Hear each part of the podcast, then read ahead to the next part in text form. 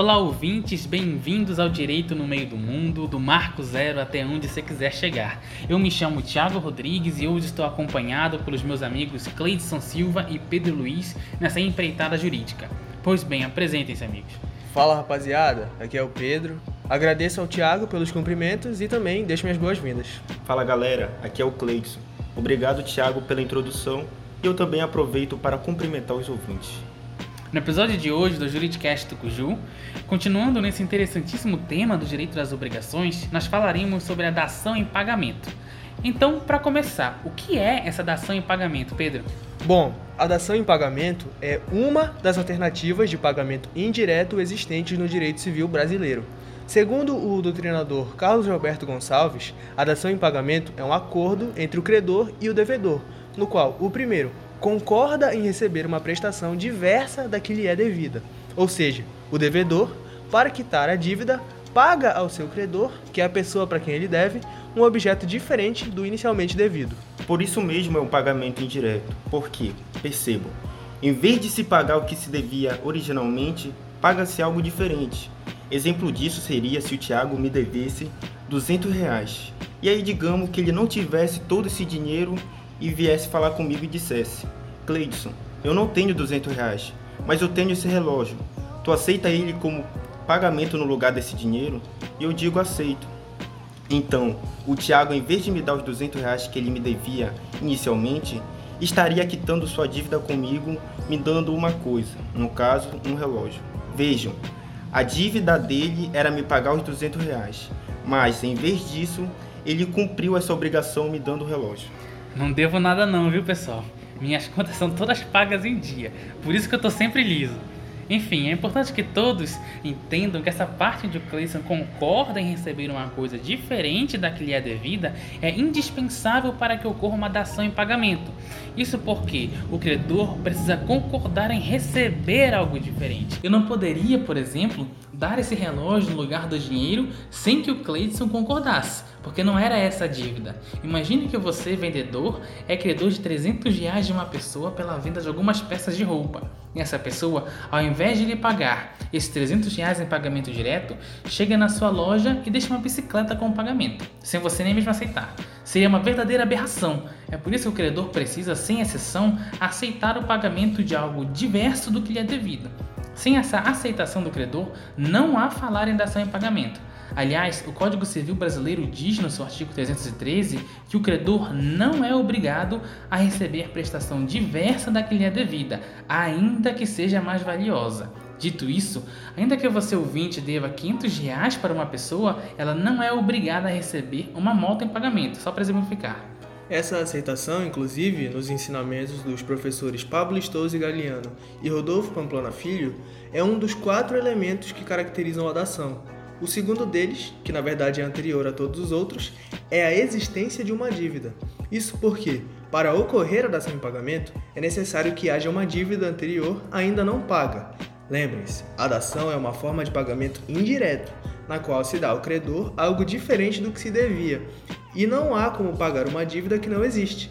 Se ela não existisse, a pessoa não estaria pagando uma dívida, mas sim simplesmente dando uma coisa à outra. Muito bem colocado, Pedro. O terceiro requisito de uma dação em pagamento é a entrega de uma coisa diferente da que se devia originalmente.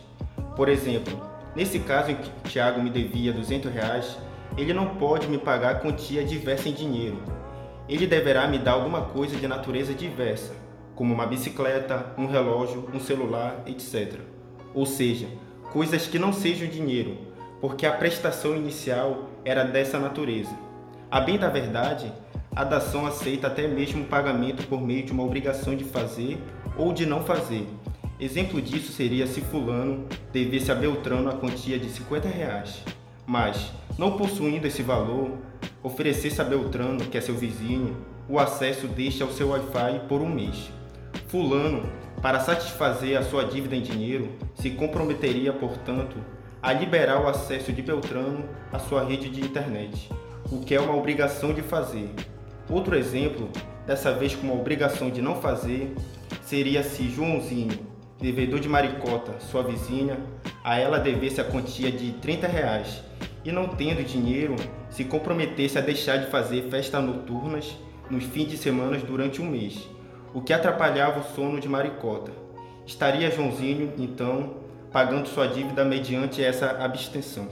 E é importante dizer nesse ponto, Cleidson, que se a dívida estiver sendo paga com concordância do credor por meio de uma prestação da mesma natureza, nesse caso, por exemplo, pagando 100 reais em vez dos 200 reais inicialmente devidos, teríamos uma novação, que é uma outra modalidade de pagamento indireto, assim como a dação. Porém, nós não entraremos nesse assunto, já que ele será tratado detalhadamente no próximo episódio desse Juridicast Tucuju. Pessoal, embora a gente esteja usando exemplos de dívidas em dinheiro, a dação em pagamento não se restringe a elas, englobando quaisquer tipos de débitos. Dessa forma, fulano poderia ser devedor de um carro, por exemplo, e poderia pagar em seu lugar alguma quantia em dinheiro, que também caracterizaria uma dação.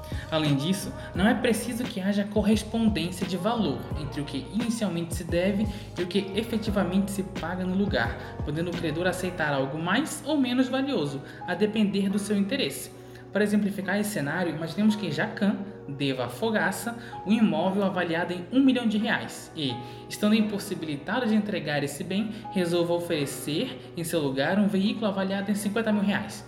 Contanto que Fogaça aceite o veículo em pagamento, a dívida estará extinta, ainda que o veículo seja bem menos valioso que o imóvel. Superada essa questão, partimos finalmente para o quarto e último elemento que caracteriza a dação e o que está implicitamente inserido nos anteriores. É o que os autores chamam de animus solvendi, ou ânimo de solver em bom português. É justamente a intenção de satisfazer a dívida, de livrar-se dela. Isso porque no exemplo que demos anteriormente, no qual eu devia 200 reais ao Clayson, ainda que eu desse a ele um relógio, isso não significaria que eu estaria pagando a minha dívida, a não ser que essa minha intenção estivesse bem clara.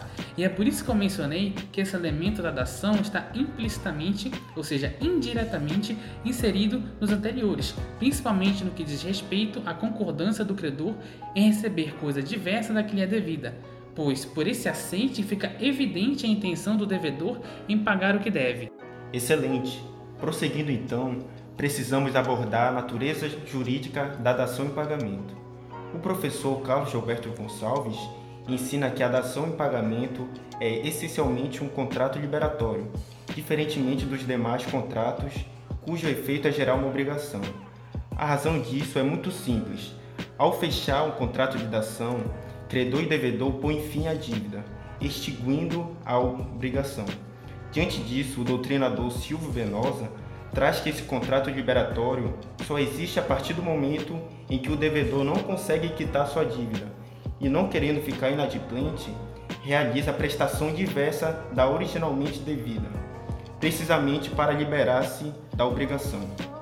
Exatamente. Agora, Pedro, falando da aplicação prática da dação em pagamento nos tribunais, eu te pergunto, qual foi o julgado mais interessante que você já viu sobre essa temática?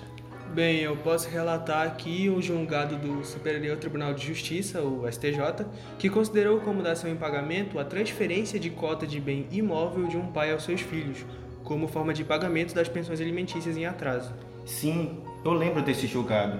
Um dos filhos desse sujeito que não recebeu nenhuma cota do imóvel, defendeu perante aquela corte que estava ocorrendo o que se chama nos meios jurídicos de preterição e, e adiantamento da legítima, isto é, grosso modo, antecipação da herança.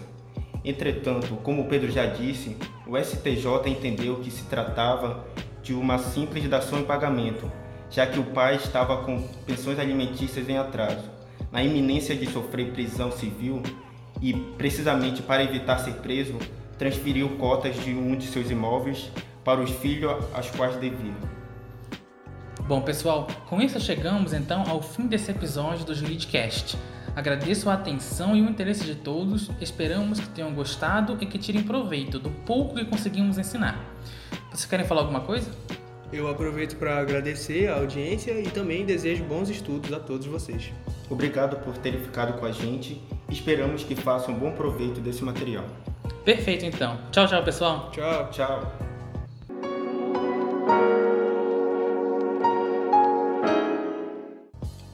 Obrigado por ouvir esse episódio. Os episódios são lançados todas as segundas e quartas-feiras. É só você procurar no YouTube ou no Castbox, que é um aplicativo agregador de podcasts disponível na loja de aplicativos do seu telefone, por Juridicast Tucuju. Lá você vai poder ver os episódios que já foram disponibilizados e assinando, você também vai receber notificações de quando o um novo episódio estiver disponível. Se você tiver alguma sugestão, algum complemento, alguma dúvida, você pode entrar em contato por juridicasttucuju.gmail.com, tudo junto tudo minúsculo. Por lá, a gente vai poder estar tirando as dúvidas e se você tiver alguma ideia, manda pra gente. Estamos ansiosos para ouvir o que nossos ouvintes estão pensando. Aí ah, não esquece também de seguir a gente no Instagram. Por lá você vai poder compartilhar os links dos nossos episódios e interagir de uma maneira mais próxima com a turma que está produzindo esse projeto. Então, novamente, muito obrigado e desejo a você um bom dia, uma boa tarde, uma boa noite ou uma boa madrugada.